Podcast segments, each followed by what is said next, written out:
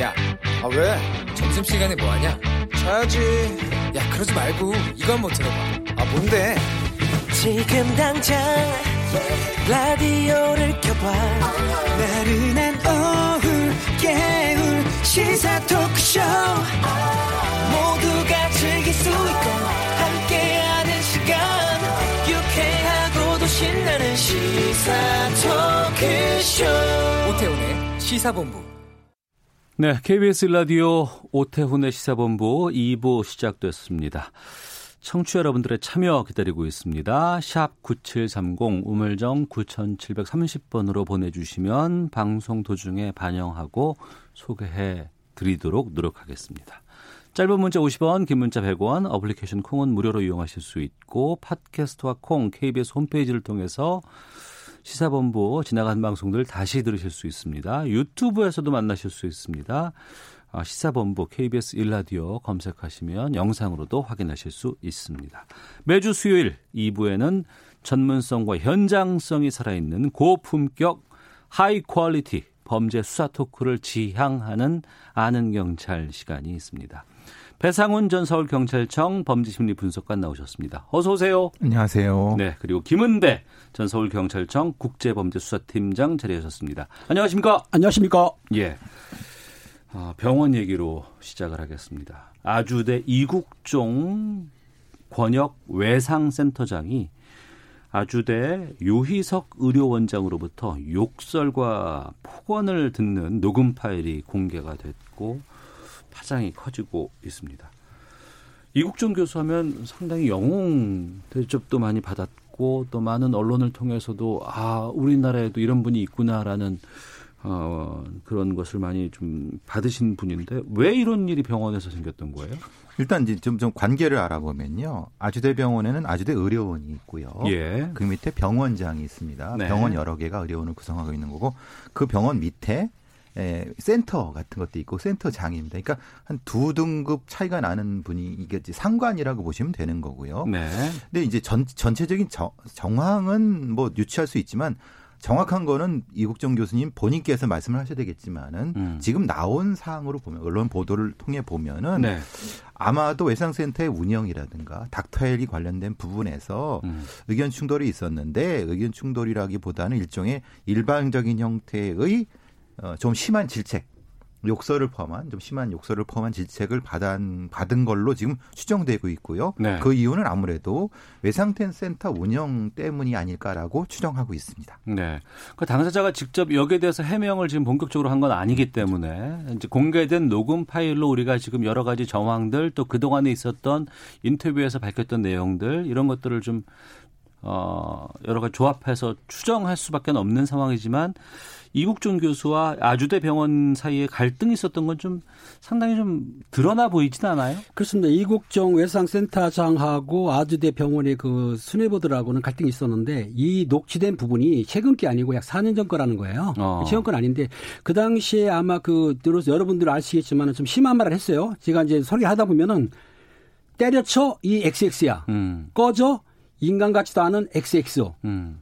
나랑 한 판 붙을래? 이런 말은 사실은 저는 의사한테 들어본 적은 없어요. 네. 근데 이국종 교수가 어떻든 간에 그 유 병원장한테 그런 말 들었다는 얘기예요. 근데 음. 요게 녹취를 누가 하는지 모릅니다. 당사자들이 했다면은 문제가 안 되지만 제 3자가 했다 그러면은 이거 비밀심이 된 거죠. 안 되는 어, 거예요. 혹시나 예. 통신보법 위반입니다. 어. 어. 떻든 간에 녹취된 부분이 공개가 돼가지고 좀 시끄러운데 예. 알다시피 외상센터 요게 수익이 안 남는 사업이라는 겁니다. 음. 그러니까는 인명을 구조하고 빨리 구조하는 건 좋은데 실제적으로 병원 입장에서 볼 때는 그 외상센터를 지원해주고 하는데 적자를 계속 나기 때문에 네. 실제로는 아 이게 없을 수도 없고 또 음. 그렇다 그래가지고 거기에 많이 무작정 막대한 지원을 하지도 못하는 상태에서 아마 그러다 보니까는 경영 문제라든지 예산 문제를 해가지고 이국정 교수하고 그 병원장하고 다툼이 있었던 것 같아요. 예. 네. 좀 놀라실 그걸 듣고 많이 놀라셨을 겁니다. 우리 국민 여러분께서는 아무리 그래도 그 존경받는 의사 선생님께서 음. 그런 좀 이른바 희정 잡배들이 하는 그런 상스러운 욕을 할 수 있느냐라고 하는데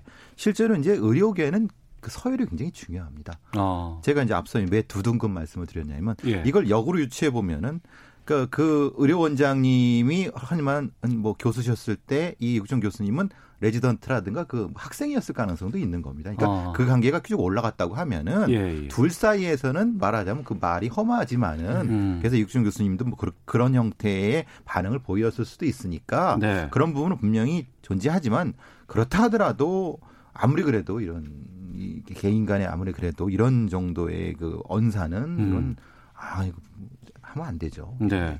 그리고 그 좀 구체적으로 들어가 보면 신규 인력 채용을 두고서도 갈등을 빚어왔 다. 뭐 이런 얘기가 나오던데 이건 어떤 거예요? 요 내용은 아마 정부에서 20억 정도를 지원했어요. 요거는 뭐냐면 인력 지원으로 지원한 거예요. 그러니까 간호사 67명을 이제 신규 채용해 가지고 그 외상센터가 워낙에 업무량이 과도하고 과도하니까. 예. 그렇죠. 했는데 아마 아주의 병원에서 67명을 고용한 게 아니고 예. 31명 반 정도만 고용한 거예요. 반. 어. 그리고 나서 나머지 돈은 운영비로 쓰니까 이국지원 교수 입장에서 볼 때는 정부에서 인력이 부정한데 충원하는 거를 오히려 충원은 반밖에 안 하고 그 나머지 돈을 전용한 거다. 그러니까 네. 정부에서 지원한 돈까지도 외상센터에 지원하는 게 아니고 그 병원이 어렵다고 운영비로 썼기 때문에 이런 갈등이 좀 심화가 됐던 거죠. 그러니까 이제 음. 예산이 그 정도지만 사실 외상센터의 업무는 대단히 금 하중이 높습니다. 네, 네. 보통 간호사들은 3교대가 보통인데 예. 외상센터 같은 경우는 그 3교대를 하면 거의 뭐 죽습니다. 그 정도 음. 그 정도의 그 업무량이기 때문에 6시간 정도로 줄이고 왜냐하면 집중적으로 많이 일을 할 수밖에 없는 상태니까 네. 그러니까 이제 이 아주대 병원의 그, 그 생각은 그랬던 것 같습니다. 물론 이제 뭐 정확한 건 모르지만은 어 인력을 늘리는 것보다 기존의 인력으로 해서 어, 더 많은 돈을 주고, 근데 그 문제는 그, 그 돈을 많이 주는 과정에서 그 돈을 다른 쪽에 전, 전용을 했다. 전용을 전용 한 의혹이. 있다. 예, 의혹이 있다라고 하는 그렇죠. 거죠. 음. 그러니까 왜 이국준 교수님은 그런 거죠. 왜 나 우리 쪽으로 받은 예산을 그쪽으로 전용했느냐. 음. 그리고 의료원 쪽에서는 같은 병원인데 충분히 그럴 수 있지 않느냐라는 충돌이 있었던 거죠. 네. 이국종 교수가 방송을 통해서 외상센터의 중요성들 그리고 뭐 닥터 헬기 중요성 이런 것들을 많이 말씀을 해 주셨고 또 그걸 본 어, 많은 국민들이 어 이런 거 필요하구나. 우리가 잠깐 놓치고 있었는데 이게 없으면 안 되겠구나라는 어, 여론이 높았고 또 그것 때문에 또 정부에서도 좀 이런 예산 같은 것들을 좀 지원해 주지 않았을까 싶은데 그게 전혀 의혹을 받고 있다는 건 좀 안타까운 생각이 들기도 하고 병상도 제대로 확보가 안 됐다 뭐 이런 얘기도 나오더라고요.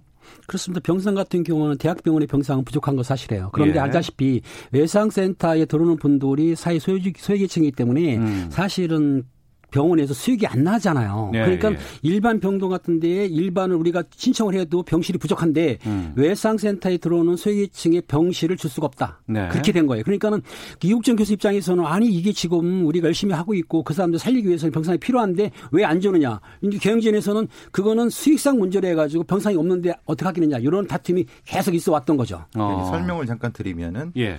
원래 그이 외상센터, 그러니까 응급실로 들어오는 사람들이 있는데 그 응급실로 일단 처치를 한 다음에 각 과로 보내야 되지 않습니까? 그렇죠. 거기로 예, 넣을 예. 수가 없으니까. 예, 예. 각 과로 보내고 각 과의 베드로 보내야 되는데 각 과에 있는 베드에 이 외상용으로 비워둘 수가 없다는 거예요. 어. 그러니까 말하자면 각 과에 정형외과라든가 심장외과, 내과, 외과 이런 데 같은 데서 이른바 외래를 보고 있는 상태에서 예. 그냥 충분히 쓰고 있는데 어. 풀로 쓰고 있는데 이 외상센터 용으로 공란을 비우면은 수익성이 떨어진다는 거죠. 그 외상센터는 촌각을 다투는 급박한 상황에 있는 환자가 갑자기 올 수밖에 그렇죠. 없고 갑작스럽게 그렇죠. 올 수밖에 갑자기 또. 오게 되면 그것을 살리는 것은 외상센터의 몫이지만 그 이후에 어, 제대로 된 치료를 위해서는 각 과로 보내야 되는데 그렇죠. 거기서는 그걸 받아줄 수는 없다. 공란을 비울 수 공란을 없, 비울 수 없다. 공배들 나- 놓을 수가 없기 때문에 먼저 우선순위는 각 과가 우선 쓰고 음. 그러니까 각 과가 쓰니까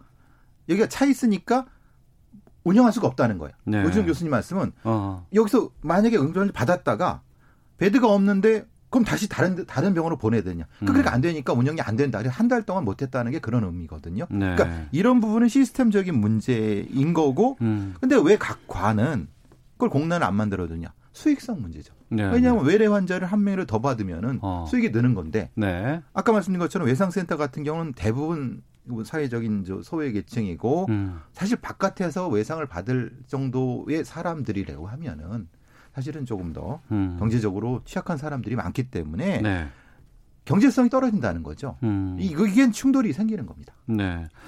저희가 외상센터 쪽의 입장으로 좀 주로 말씀을 좀 나누긴 했습니다만 병원 측의 입장도 분명히 있긴 네. 있을 거예요. 뭐 지금 언론 보도를 통해서 알려진 병원 측의 입장은 고의가 아니다, 오해도 좀 꽤 있다, 뭐 이런 거 아닌가요? 네, 그렇습니다. 이건 뭐 그렇게 충분히 얘기할 수 있고 저도 병원에서 일을 해봤기 때문에 음. 충분히 이것은 아 어, 병원에도 예, 예, 예. 제가? 어렸을 때 이제 서울대 병원에서 예. 검사원으로 일을 했었기 아, 때문에 검사원으로? 예, 예, 임상 예. 검사원으로 이게 시스템에 대한 조금 압니다. 그러니까 어. 왜 이렇게 되느냐 하는데 근데 사실 그게 애매합니다. 왜냐하면 판단은 고도의 전문 있는 의사 선생님들이 하시는 거기 때문에 음. 그 의사 선생님의 판단 속에 고의가 있는지 어떤 건 모르죠. 왜냐하면 거기 속에 수많은 뭐 이권이 관련돼 있고 또 좋은 마음도 관련돼 있기 때문에 다만 다만 좀 지금 외상센터의 운영 자체가 무엇인가 좀 많이 좀 음. 삐걱거리는 건 맞는 것 같다.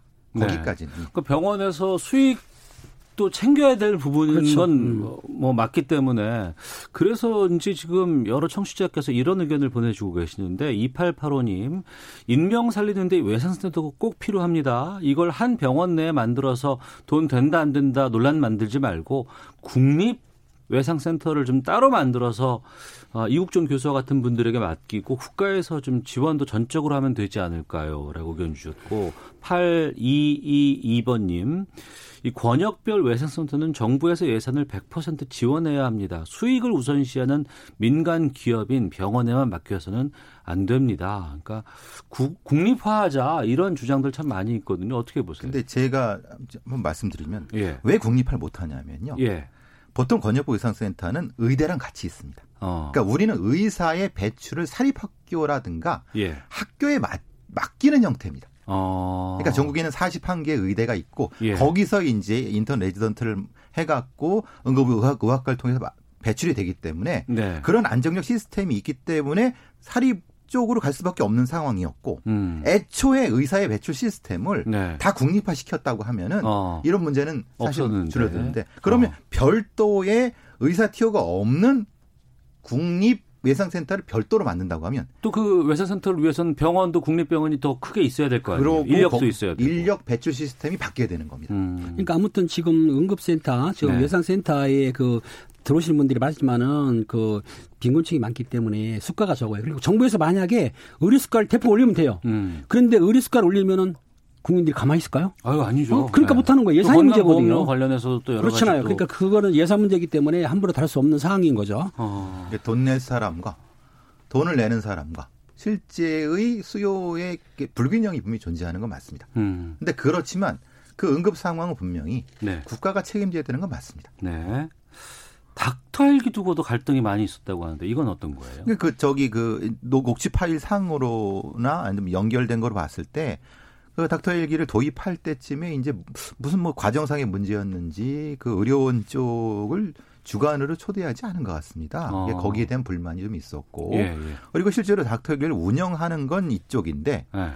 주변에 있는 네. 주민들의 소음 민원 같은 건 의료원 쪽이 받고 있으니까 예. 네, 의료원 쪽으로 계속 민원이 들어오니까 거기서 소음을 일으키는데 우리한테 의료원 쪽으로 소음 저 민원이 되느냐라는 어떤 두 아, 가지 차원. 닥터 헬기의 운영과 필요성이라든가 이런 부분들은 외상센터에서 주로 그렇죠. 담당을 하고 했지만 정작 관련된 소음 민원은 의료원 쪽으로 병원에 온다. 오는 거죠. 처음에 그 경기도에서 예. 딱트리를 도입했을 때 행사 주체를 경기도에서 했어요. 아, 주체를. 예. 근데 주관은 아주대가 했는데 아주에서 불만이 있었던 겁니다. 우리는 둘러리냐? 어. 우리 관계없다. 왜냐하면 주체를 아- 초정 안한것 같아요. 그러니까는 아주대 병원 측에서는 헬기가 아주대에서 운영하고 하는 건데에도 불구하고 주체를 못했기 때문에 거기에 대한 불만이 있었다는 말이 언론에 나왔던 거기 때문에 그때보다 좀 틀어졌었죠. 아무튼 닥터 헬기가 제가 이제 확인한 바로는 27번 운행했다고 그래요. 네. 그 중에서 25번 정도에서 인명을 구조했는데 두 건은 이제 뭐 가니까 상황이 끝난 거고 한 명만 사망을 했고 24명은 살았어요. 어. 그러니까 쉽게 얘기해서 차로 1시간 걸릴 거를 닥터 헬기를 움직이면 한 10분 정도 온다는 거예요. 예. 그러니까는 그 골든 타임을 놓치지 않는 거죠. 음. 그런데 아까 말씀드린 교수님 말한 대로 이게 헬기 헬기이기 때문에 이착륙할 때 소음, 네. 먼지 이런 게 많지 않습니까? 예, 당연히 병원 주변에 있는 사람들은 싫어하고 어. 환자들도 싫어하겠죠. 근데 예. 그걸 누구한테 항의하느냐? 병원 측에 항의를 하기 때문에 음. 병원 측은 이런 딜레마에 빠진 거예요. 네. 지금 이육종 교수가 뭐 해외 뭐 나가 있다는 얘기도 들었어요. 합니다. 아 예, 그래요? 예. 어. 병원은 좀 당분간은 좀 떠나 있을 것 같다라는 얘기도 좀 들리고 하는데 이게 어떻게 대책을 좀 마련해야 될지 두번 얘기를 또 들어보고 또 현실적인 상황들을 좀 접하다 보니까 어 이게 쉽게 해결되지는 않을 것 같기도 하고 또 정부에서는 또 어떤 뭐 조정이라든가 이런 것들을 좀 해야 할지 좀 의견 듣고 다음 주제로 좀 가보겠습니다. 일단 뭐 아무래도 배상훈 교수님 예. 정확한 판단을 해야 되겠죠. 실제로 네. 이것을 운영하는데 적자만 생기느냐? 음. 그러니까 그 정도로 못할 정도냐? 네. 일단 판단을 해야 되겠죠. 아니다, 그렇지 않다. 이거는 좀 아주대 쪽의 의료원 쪽에서 일종의 엄살을 부리는 거다라고. 음. 그러니까 정확한 판단을 먼저 하기 위해서는 정확한 분석이 먼저 필요하고, 네. 어 이건 이제 외상센터 운영에 대한 부분이고요. 닥터 헬기 부분에 대해서는 이거는 좀 대안을 나와, 나와야죠. 왜냐하면 어, 뒤쪽으로 옮긴다든가 혈기장을 아니면 음. 소음 방지 막을 한다든가 이것은 이거는 아무래도 국가에서 지원을 해야 되겠죠. 네. 김원배 팀장님께서. 그렇습니다. 외상센터 꼭 필요합니다. 예. 필요한데 병원에서는 이게 적자 출혈이기 때문에 거기에 막대한 돈을 들어가요. 그렇기 때문에 일정 부분, 일정 부분에 대해서는 정부에서 예산 지원을 하게 되면은 그런 불만은 좀 사라지지 않을까 싶습니다. 음, 알겠습니다. 자, 김은배 전 서울경찰청 국제범죄수사팀장, 배상훈 전 서울경찰청 범죄심리분석관 두 분과 말씀 나누고 있습니다. 어, 다른 사건 좀 보겠습니다. 날씨가 요즘 춥죠. 찬물이 담긴 욕조 속에 오랜 시간 있었던 9살 아이가 숨지는 일이 발생을 했습니다. 아이가 숨진 날의 기온이 최저 기온이 영하 6도였다고 하는데 영하의 날씨에 찬물에 왜 있던 거예요? 9살짜리 애가. 그러니까 이제 지금 이 아이가 약간의 그 언어가 조금 불편한 언어 거 장애가 있어요. 예. 뭐 장애란 표현은 좀 그렇지만 어쨌든 언어가 불편하고 네. 그 이 가정 자체가 결합가족 형태인 것 같습니다. 네. 결합가족. 그러니까 왜 제가 이런 말씀을 구체를 안 드리냐면 그 결합가족에 대한 오해라든가 편견 음. 생길까봐 예, 그런 예. 겁니다. 그래서 제가 뭐 계모 계부란 말씀도 안 드리고 대충 그런 어떤 결합가족이라는 말씀을 먼저 드리면서 그 과정에서 이제 이 훈육상에 여러 가지 문제가 있었던 봅니다. 그래서 이제 어 이전에도 다른 비슷한 것도 있었는데 음. 이 계모가 어, 이 아이한테 그 욕실에 이 안에 들어가 있으라고 그러니까 그건 전적으로 그 사람의 말입니다. 진술입니다. 네네. 그러니까 하게 됐고 그 얼마나 있었는지는 모르겠습니다. 왜냐하면 그건 정확히 이 사람의 말과 실제는 좀 차이가 있을 수 있는 거기 아. 때문에 그 상태에서 아이가 사망하게 된 사건입니다. 네.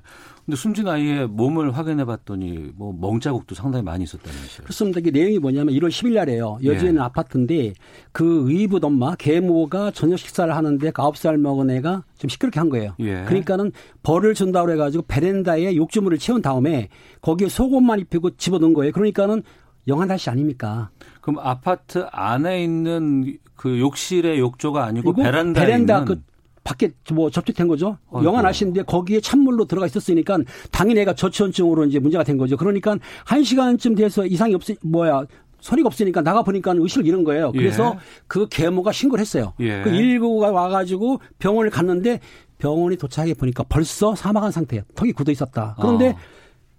의사가 검진을 하지 않습니까? 예, 예. 보니까 몸에 한 다리 미 정도 크기의 화상 자국처럼 상처가 있고 온몸에 멍이 든 상처이기 때문에 그 의사가 볼 때, 아, 그럼 이게 아동 학대가 맞구나 싶어서 경찰에 신고를 정식으로 하게 된 겁니다. 네. 처음에는 그 이게 욕실로 생각을 했던 거죠. 음. 왜냐하면 아, 설마 이 부모인데 네. 베란다에 아이를 이렇게 바깥에 하겠어라고 음. 그래서 근데 병원에서는 이제, 그 상황을 모르니까 모르죠 모르는 상태니까 가서 어떻게 된 거예요? 아 욕실에 있다가 예, 뭐. 이렇게 됐어요라고 그러니까 해- 말하자면 됐는데 예, 그 상황이 그러니까 이 사람의 시- 진술을 신뢰하기 좀 어려운 부분이 분명히 존재하는 겁니다. 그런 그래서 이제 실제의 아이의 상태를 봤더니 아까 팀장님 말씀하신 것처럼 네. 지속적인 학대, 그렇죠. 그러니까 구타를 포함한 지속적인 학대가 의심되기 때문에 의사가 신고가 된 부분인 거죠. 예. 지속 적인 학대 정황이 지금 발견된 건데 이게 주변에서라든가 뭐 보호기관이라든가 이런 쪽에서는 좀 확인하기 힘든 상황이었을까요? 어때요? 실제적으로 아동들을 보호기관에서 일일이 찾아다니지 못하기 때문에 확인을 못하면 단지 조사를 해보니까 2016년에도 아동학대를 두 번 신고 들어가가지고 아, 이, 이, 이, 이 가정에서요? 예, 이 가정에서 어. 2016년에도 아동학대 신고 때문에 이 보호기관 위탁을 한 3년 동안 했다는 거예요. 예. 33개월 동안 위탁을 했는데 그 아버지 제 아버지를 친아버지 찾아와가지고 내가 애 키우겠다 어. 데려가겠다 하니까는 그 위탁 기관에서는 그걸 거부할 수가 없답니다. 음. 그러니까는 아버지가 또 후회하고 잘 키운다고 하니까는 아이를 주니까 아버지가 데리고 온 뒤에 이게 2개월 만에 터진 거죠. 이 보호 기간은요. 이 33개월은 꽤 오랫동안 아주 많이 보호한 겁니다. 아, 관리를 해 줬던 예, 거군요. 그 보통은 정도면. 1년이 기본이고요. 예. 3개월 동안 재갱신을 하는데 어. 한, 현, 현장 실무에서는 3개월 동안 갱신할 때 그 부모가 와서 별짓을 다 합니다. 어. 왜냐하면 데려가겠다고. 내 자식인데 막 예, 예. 그러니까 근데 이 보기관의 장은 이게 분명히 문제가 생길 것 같으니까 어떻게든 설득하고 그래갖고 이 정도까지 했다면 이 보기관은 대, 대단히 어떻게 보면 결과적으로는 안 좋았지만은 예. 잘하신 건데 왜냐하면 어. 법상으로는 4년을 넘길 수 없습니다. 이건 아, 무조건입니다. 그래요. 4년을 넘길 수 없기 때문에 이 보호기관에서도 사실은 그 이상 할 수 있다고 하면 더 했겠죠. 음. 이게 사실은 법의 큰 맹점입니다. 알겠습니다. 사건 정황은 좀 대충 드러난 것 같고요. 또 이후에 뭐 처벌이라든가 여러 가지 상황들에 대해서는 저희가 뉴스 듣고 와서 두 분과 계속해서 좀 말씀을 나누도록 하겠는데요. 377 하나번님 의견 소개해드리고 뉴스 듣겠습니다. 눈물이 납니다. 그동안 얼마나 학대를 받으면서 몸과 마음이 아팠을까요? 아이가 집으로 돌아가는 걸 막았어야 했는데 안타깝네요. 라고 아, 의견 보내주셨습니다. 뉴스 듣겠습니다. 정세균 국무총리는 취임 후 첫 국무회의에서 경제 활성화와 국민 통합에 혼신의 노력을 다하겠다며 내각이 중심이 돼 실질적 변화를 만들어내자고 밝혔습니다. 홍남기 경제부총리가 지난해 취업자 증가, 고용률, 실업 등 3대 고용 지표가 모두 개선되면서 양적 측면에서 V자형 반등에 성공했다며 고용의 질 성과도 확산하고 있다고 평가했습니다.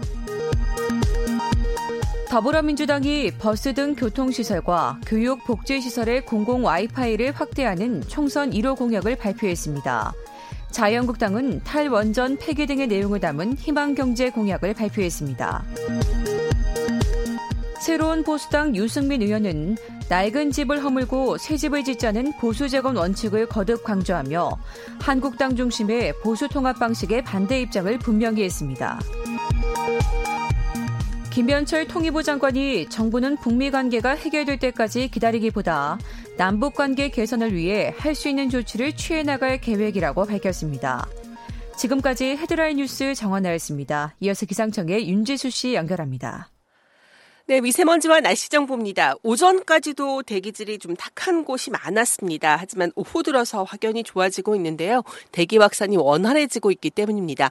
다만 충청북도 지역은 이 시간 이후로도 나쁨 단계를 보일 때가 있겠고 일부 중서부 지방에서도 서울과 경기도 지역은 일시적으로 나쁨 수준의 대기질을 예상됩니다. 하지만 나머지 지역들은 보통 단계거나 좋은 단계 계속될 것으로 보이고요. 내일도 대기 확산이 원활해 전국 대부분 지역은 보통 단계를 이어가겠습니다. 하늘은 비교적 맑은 편입니다. 중국 산둥반도 부근에 위치한 고기압의 영향을 받고 있기 때문입니다. 다만 전라북도 서해안 지역 낮에 눈이 조금 날릴 것으로 보이고 울릉도 독도의 경우 오늘 밤까지 비나 눈이 조금 더 내려 쌓이겠습니다. 강원 영동 지방과 일부 경상도 내륙 지역, 경상도 해안 지역은 건조특보가 내려져 있는데 이 지역들은 금요일 밤에 비나 눈이 내릴 것으로 보여서 그 이전까지는 이 건조함이 계속 지속되겠습니다. 경기도 북동부 지역과 강원도 내륙 산간 지역, 일부 지역은 한파특보가 여전히 발효되고 있습니다. 모레까지는 일교차 크고 이 지역들은 기온이 영하 10도 이하로 떨어지는 조금은 추운 날씨가 이어지겠습니다. 오늘은 낮 최고 기온 서울 영상 2도, 대전 4도, 광주 대구 5도 등 전국은 1도에서 8도 정도를 내다봅니다. 지금 서울 기온은 영상 0.2도, 습도는 26%입니다. 지금까지 미세먼지와 날씨 정보였습니다. 다음은 이 시각 교통 상황 알아보겠습니다. KBS 교통정보센터의 윤여은 씨입니다. 네, 추운 날씨 속에 고장 차량 소식이 잦습니다. 올림픽대로 잠실 쪽 노량진 수산시장에서 한강대교 사이 4차로에 고장난 차가 있고요. 강변북로 구리 쪽은 천호대교와 구리시계 사이 1차로에서 사고를 처리하고 있어 주의가 필요해 보입니다.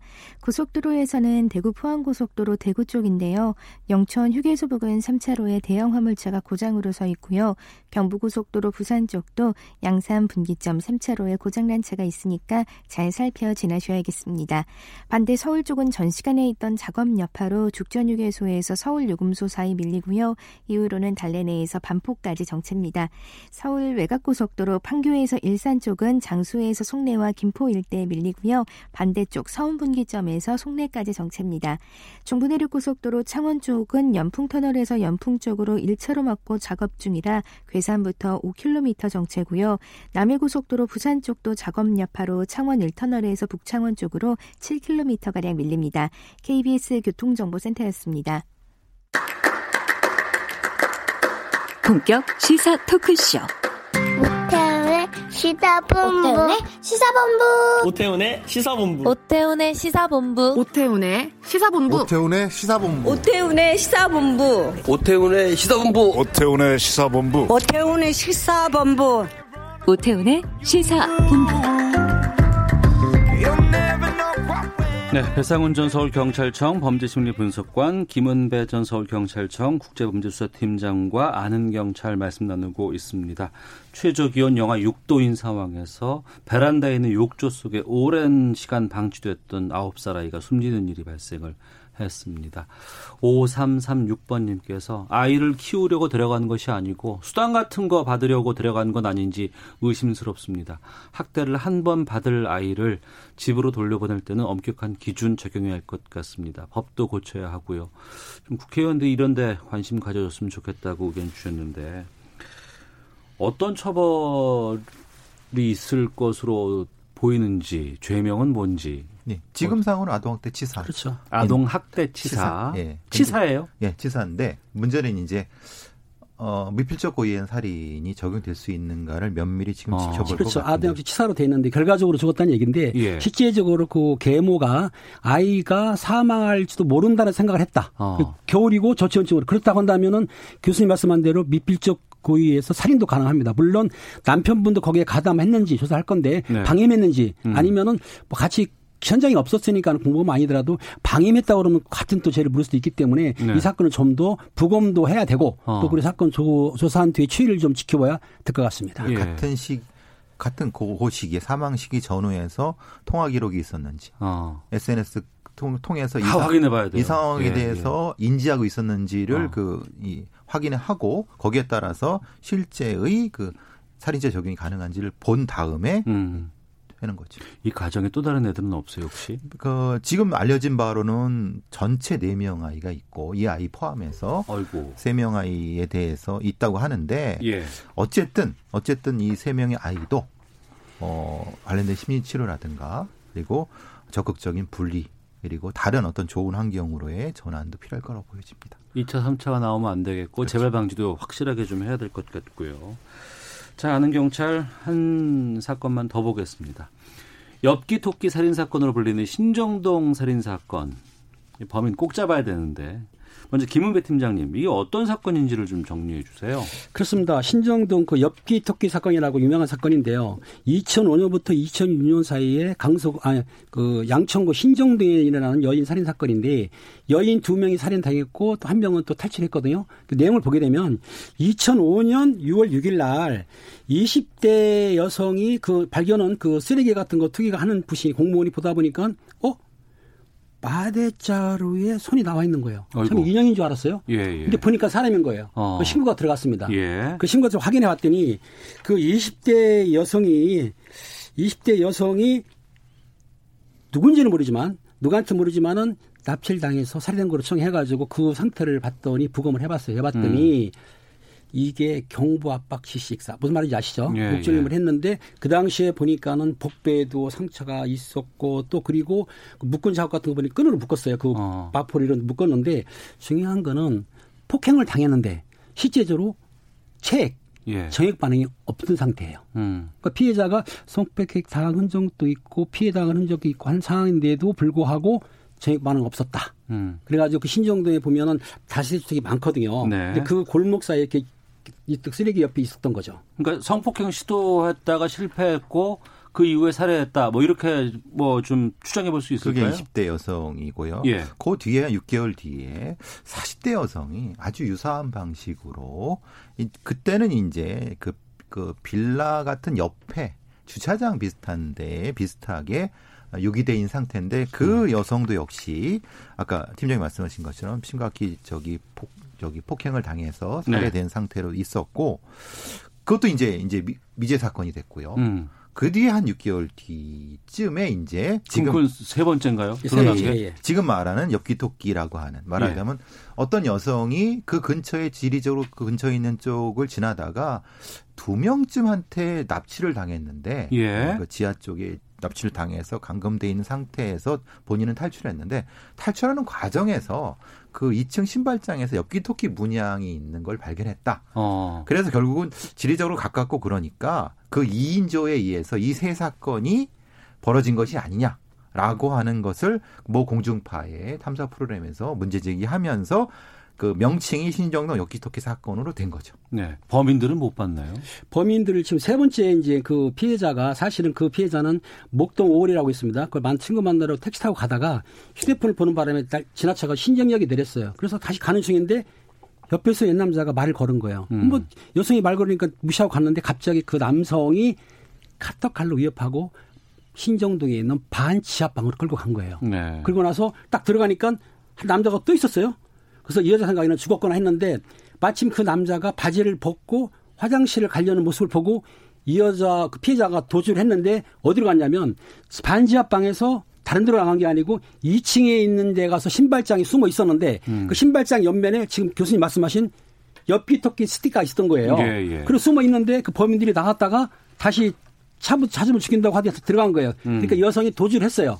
도주를 해가지고 학교 쪽으로 도망가가지고 자기 애인한테 전화를 해서 살았는데 네. 당시 경찰관들 수사를 하다 보니까 이 여자분이 패닉 상태야. 음. 너무나 공포를 떨어가지고 단지 기억나는 게 뭐냐면 반지하방 네. 그리고 말씀드린 그 엽기토끼 스티커만 기억난다. 음. 이렇기 때문에 일명 엽기토끼 사건으로 됐는데 그 당시에 신정동에는 다수의 가구가 상당히 많았거든요. 네. 근데 그 위치를 못 찾은 거야 이 여자분이. 어. 어딘지를 몰라요. 예. 그 상황이기 때문에 경찰관들이 수사를 했어도 위치를 모르는 상태고 단지 그 당시 뭐를 뭐 알았냐면 여자분이 방에 들어가니까 끈, 노끈 이런 게 많더라. 어. 근데 이게 왜 중요하냐면 아까 그 40대인 두 번째 피살 됐을 때 그 당시 비닐봉지로 씌워서 묶었는데 돗자리로 사람을 씌운 다음에 비닐봉지로 김장 비닐봉지 아시죠? 예, 예. 그걸로 묶었는데 끈으로 또 전기선으로 나이론 끈을 묶었는데 그 매듭이 정교한 거예요. 어. 그러니까 전문가가 볼 때는 아 이거는 박스 포장이라든지 예. 한 택배라든지 아무튼 이런 끈을 묶는 반 작업을 하는 사람이 묶을 정도로 정교하더라. 어. 그랬는데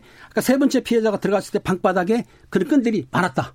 톱도 있어. 그래서 아마 같은 범행이라고 버- 경찰들이 볼 때는 일, 첫 번째, 두 번째, 세 사건이 같은 범인일 것이라고 추정이 음. 하게 된 거죠. 13년 전, 15년 전 뭐 이럴 때 사건이었지만 공중파 SBS 그것이 알고 싶다 쪽에서 상당히 많이 여기에 대해서 방송으로 좀 다뤘고 또 이후에 제보도 많이 있었다고 하고 지금까지 미제 사건으로 남아 있었는데 좀 뭔가 수사에 좀 전환점이 좀 될 수 있어요. 어떻게 봐요, 지금? 지금 이제 어, 제보가 된 바를 부산 경찰청에 있는 쪽이 제보가 됐고 서울 경찰청 미제팀에서 담당하고 있거든요. 거기서 이제 추적하고 있는 상태라고 보여지는데 지금 이제 제보된 사항은 그런 겁니다. 어, 그 이전에 거기서도 거주를 했었고 음. 어, 비슷한 2인조의 성범죄자고 네. 그래서 어떤 여, 관련된 부분을 추적하고 있다는 정도까지가 지금 나와 있습니다. 어.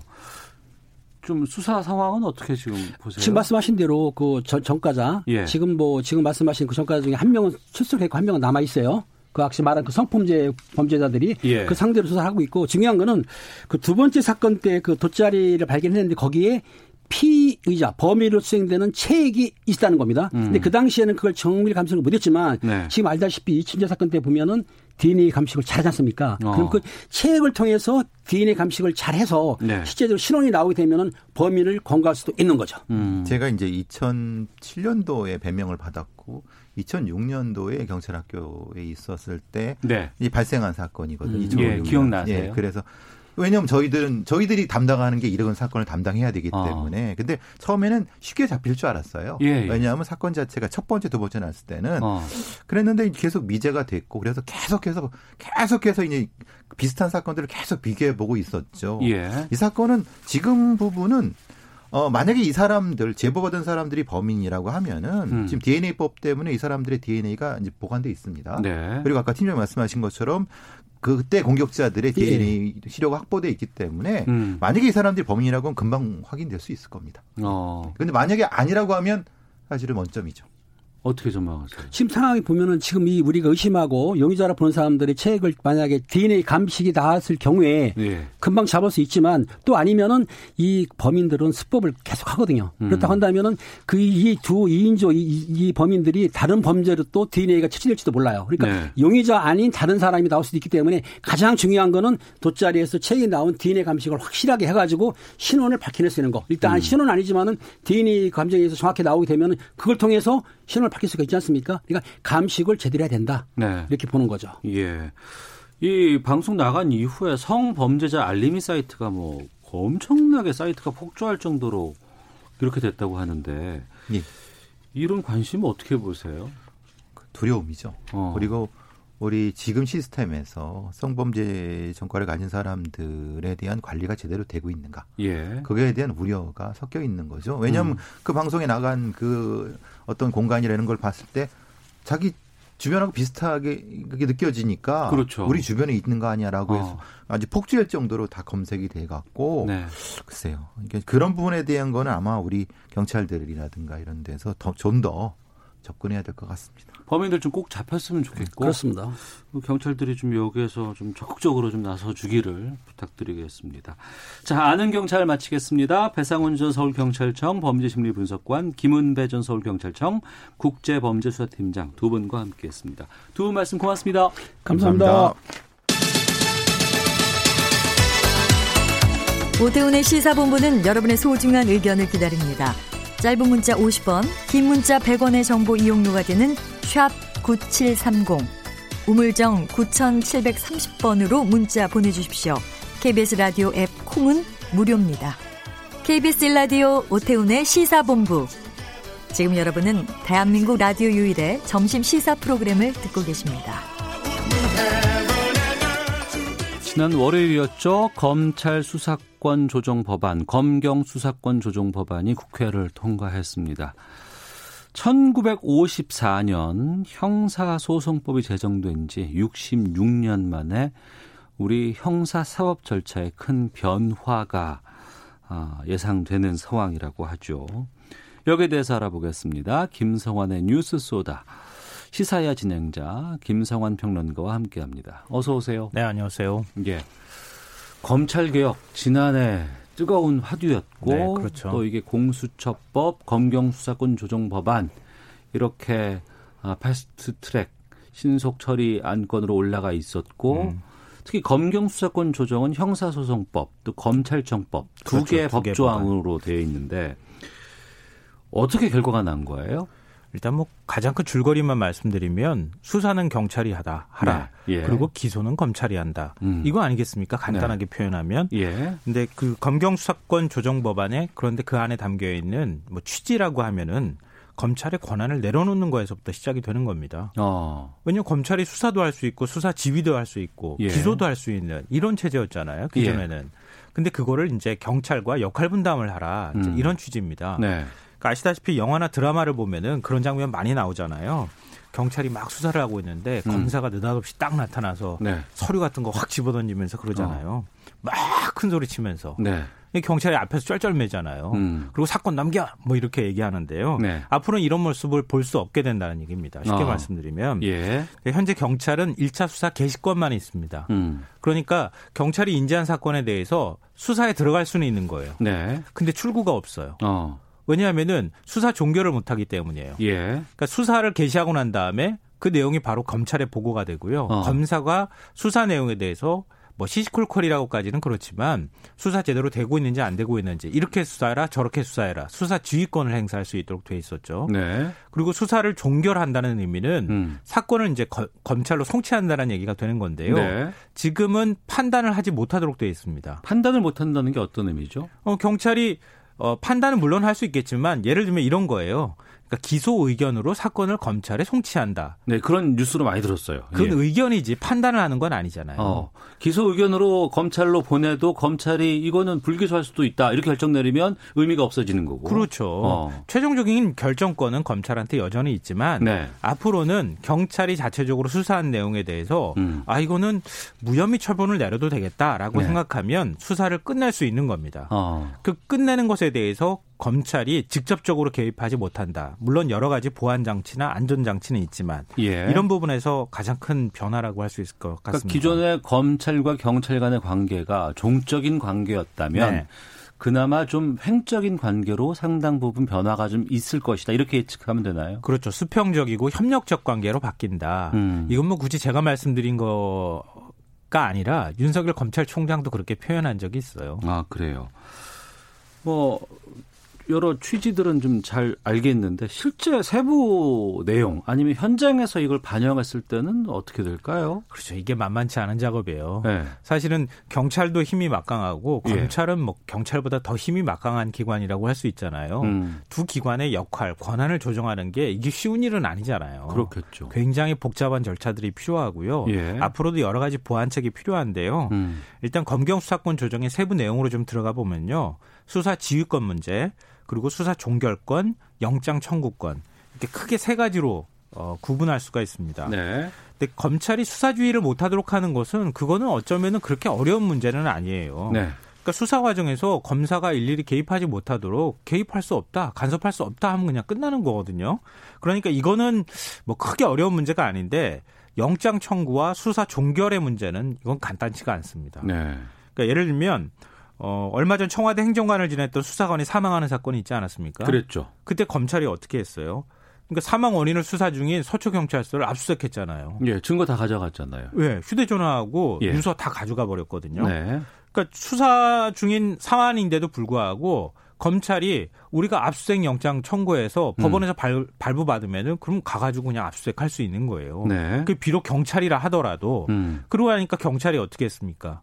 검찰이 갖고 있는 휴대전화에 대해서 우리가 압수수색하겠습니다. 그 영장 청구했다 기각당했잖아요. 청구가 아니고 그때는 신청이라고 표현해야 되는 겁니다. 아, 검찰에다 이거 해야 되는 거니까. 영장 청구권은 오직 검찰에만 있기 때문에. 그렇죠. 예, 예. 예. 아. 그러니까 경찰한테 아 검찰한테 경찰이 그러는 거예요. 어. 검찰이 갖고 있는 휴대전화에 대해서 당신네 휴대전화를 우리도 압수하겠으니 네.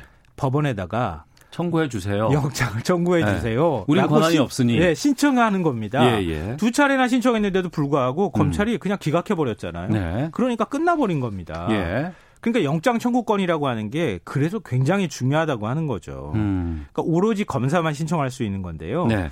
그래서 개정 형사 소송법은 어떻게 돼 있냐면은 검사가 경찰이 신청한 영장을 정당한 이유 없이 음. 만약에 판사한테 청구하지 않으면 네.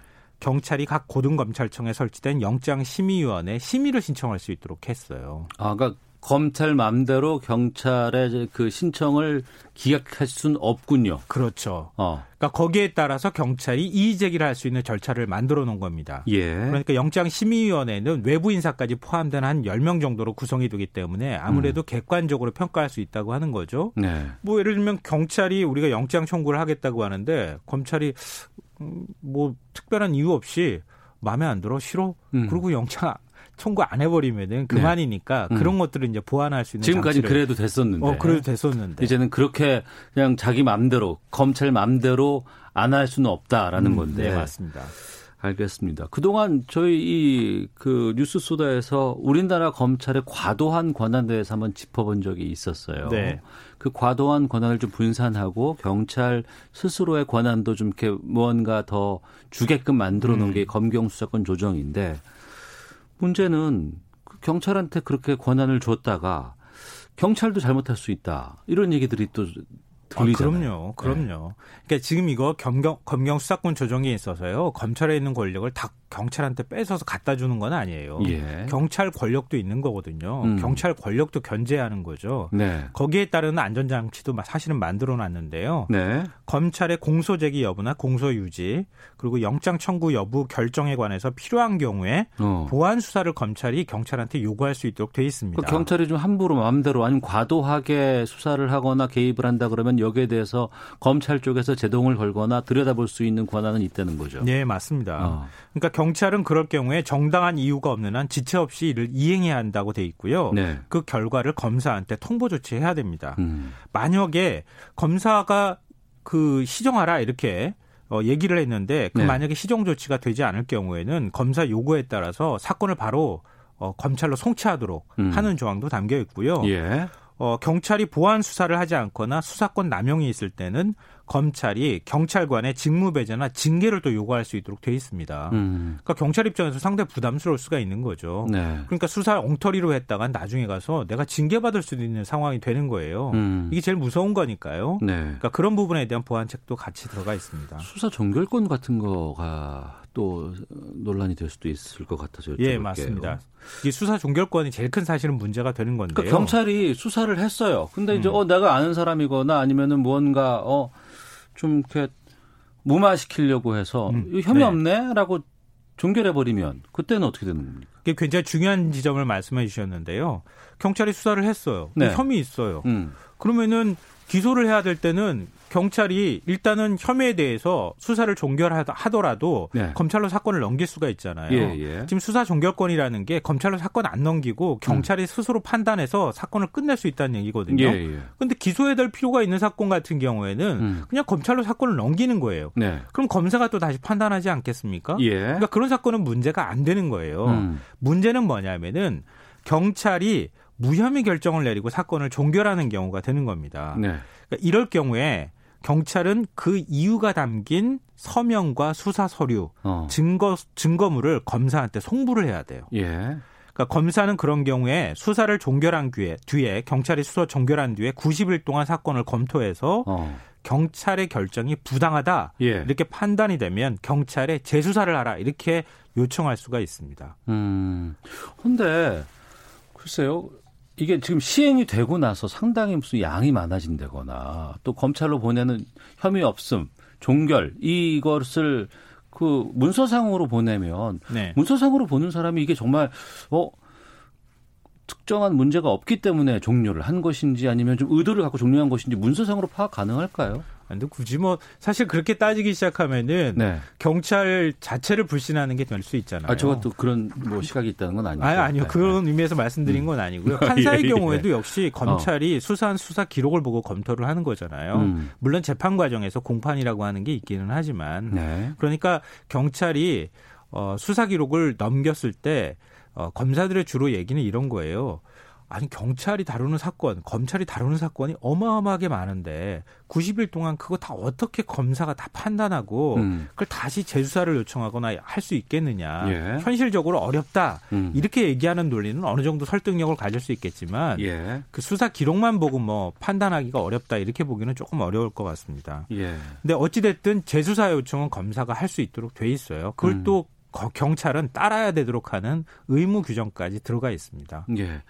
그 지난번에 상당히 논란이 됐던 뭐 지금도 논란되고는 있습니다만 울산 그 고래 고기 환부 사건 이거는 검찰과 경찰 간의 대립이 극명하게 드러났던 사건이었거든요. 네, 맞습니다. 이런 건 어떻게 됐나요?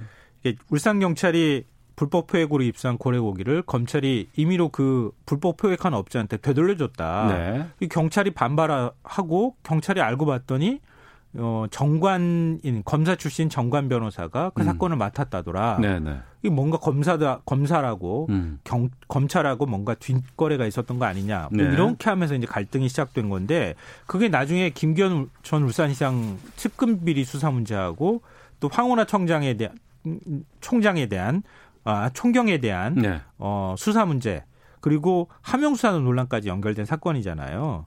근데 이게 지금 우려되는 지점 중에 하나입니다, 사실은. 음. 그러니까 이런 사건처럼 검경이 다람쥐 쳇바퀴 돌듯이 재수사 요청하고 아니 무슨 혐의 없, 없다고 판단해 가지고 다시 또 검찰로 넘기고 네. 이걸 반복하면 어떻게 되느냐 이제 이렇게 얘기를 할 수가 있는데요. 이게 극단적인 사례이긴 하지만 형사 소송법 통과 전에 어, 이미 이제 논란이 됐던 겁니다. 그래서 민주당을 비롯한 이제 4 플러스 1 협의체라고 하는 야당들이 같이 모여서 수사 준칙을 통해서 세부 내용을 보완할 필요가 있다 이런 의견을 낸 바가 있어요. 음. 그러니까 이런 문제들은 앞으로 이제 시행령이나 시행 규칙 어, 뭐 지금 수사 준칙이라고 제가 말씀드렸던 것처럼 검찰과 경찰의 역할 구분을 어떻게 하느냐 이런 부분들이 세부적으로 조정이 되는 작업이 있지 않겠습니까? 네. 우리 악마는 디테일에 숨어 있다 이런 말처럼 이런 조, 조정 작업을 하는 과정에서 법, 법이 통과가 되긴 했지만 어, 힘겨루기가 경찰과 검찰 사이에 있을 수가 있습니다. 그런 예. 부분은 잘 조정을 해야 될 것 같아요. 예. 어, 법 본회의에서 통과되고 나서 처리되고 나서 검찰 쪽의 반발도 좀 꽤 있는 지금 모양새잖아요. 네. 어, 그 김웅 부장검사가 어젠가요? 검경 수사권 조정 비판하면서 사표 낸 일이 있었다고 하는데 이건 어떻게 보세요? 뭐 근데 사표를 내면서 쓴 글을 보니까 뭐 중국 공안과 비교하면서 경찰 공화국이 될 것이다. 뭐 네. 저항하라 뭐 이렇게 검찰 쪽에서 이런 얘기들 하더라고요. 뭐 과격한 표현까지 사실은 좀 사용했는데요. 저는 개인적으로 이해는 되지만 납득은 안 됩니다. 어. 이게 무슨 말씀이냐면요. 이해가 된다고 하는 말씀을 드린 것은 검찰이 검경 수사권 조정의 전제로 요구해 왔던 게 네. 경찰 권력의 비대화 문제였습니다. 네. 그래서 나온 게 자치 경찰제 도입하고 정보 경찰 폐지 문제였었거든요. 네. 그런데 이 부분은 입법이 되질 않았어요. 음. 그러니까 검경 수사권 조정 법안이 그냥 이제 통과가 된 상황이거든요. 그러니까 검사들 사이에서는 아니 우리를 뭐 마치 비리 집단으로 몰고 그러는데 약간 경찰을 불신하는 게 있거든요. 경찰은 직접 민원인하고 상대를 하기 때문에 많아도 경찰이 더 많은 것이다. 네. 그리고 경찰 권력이 너무 커지면은 이건 진짜 견제할 장치도 없다. 이렇게 얘기하는 분위기가 있거든요. 음. 어, 근데 그런 면에 있어서는 법안이 먼저 통과되지 않았다고 하는 측면에서 검사들이 반발하는 것은 제가 이해는 할 수 있다고 생각하는데요. 네. 납득할 수 없다고 말씀드리는 이유가 있어요. 검찰은 여전히 기소권을 가지고 있거든요. 음. 그러니까 문지기는 검찰인 거예요, 여전히. 네. 어. 검찰 권력은 아직도 막강합니다. 예. 어, 그리고 검찰의 직접 수사가 축소가 됐다고는 하지만 경제, 선거, 공무원 범죄, 재난재해, 경찰 공무원 범죄는 다 검찰이 하도록 또 돼 있어요. 음. 그러니까 결코 힘이 약하다고 볼 수는 없고요. 국회 입법 과정에서 현실적인 문제가 좀 있었어요. 네. 검찰 개혁에 대해서 너무 야당에서 저항을 하니까 음. 이 부분을 어떻게 해서라도 먼저 통과시켜야 네. 그래야 검찰 개혁, 경찰 개혁으로 넘어갈 수 있을 것이다. 아, 이런 부분에 이제 대한 잇따를 것이다. 예, 이런 아. 고려들이 사실은 있었던 거였거든요. 예, 한 40초 정도 남았는데 끝으로 검경 수사권 조정 우리가 법 없이 한다 그러면은 뭐 만날 일이 없잖아요. 근데 국민 입장에서는 실제로 체감했을 때 뭐가 달라지는 게 있어요? 어, 가장 비단 예를 들면은 그동안에는 경찰 가서 조사받고 검찰 가서 조사받았잖아요. 두 번 갔죠. 이제는 그렇지 않아도 된다는 거죠. 아. 경찰 가서 조사받으면 될 수 있다. 예. 이런 거고요. 또 하나는 우리 이제 이춘재 연쇄살인 8차 사건이나 낙동강 살인 사건 이런 거 보면은 법정에서 아무리 내가 자백을 부인해도 검사가 신문조서 작성했을 때 범행을 예. 자백한 거에 그게 증거 능력 인정받았거든요. 예. 앞으로는 그게 안 된다. 어. 그러니까 억울한 피해자가 나오기가 어려워지는 상황이 될 수 있다. 이런 점이 좀 달라지는 점이 아닐까 싶습니다. 알겠습니다. 뉴스 소다 김성환 평론가와 함께했습니다. 고맙습니다. 네, 고맙습니다. 시사분 마치겠습니다. 안녕히 계십시오.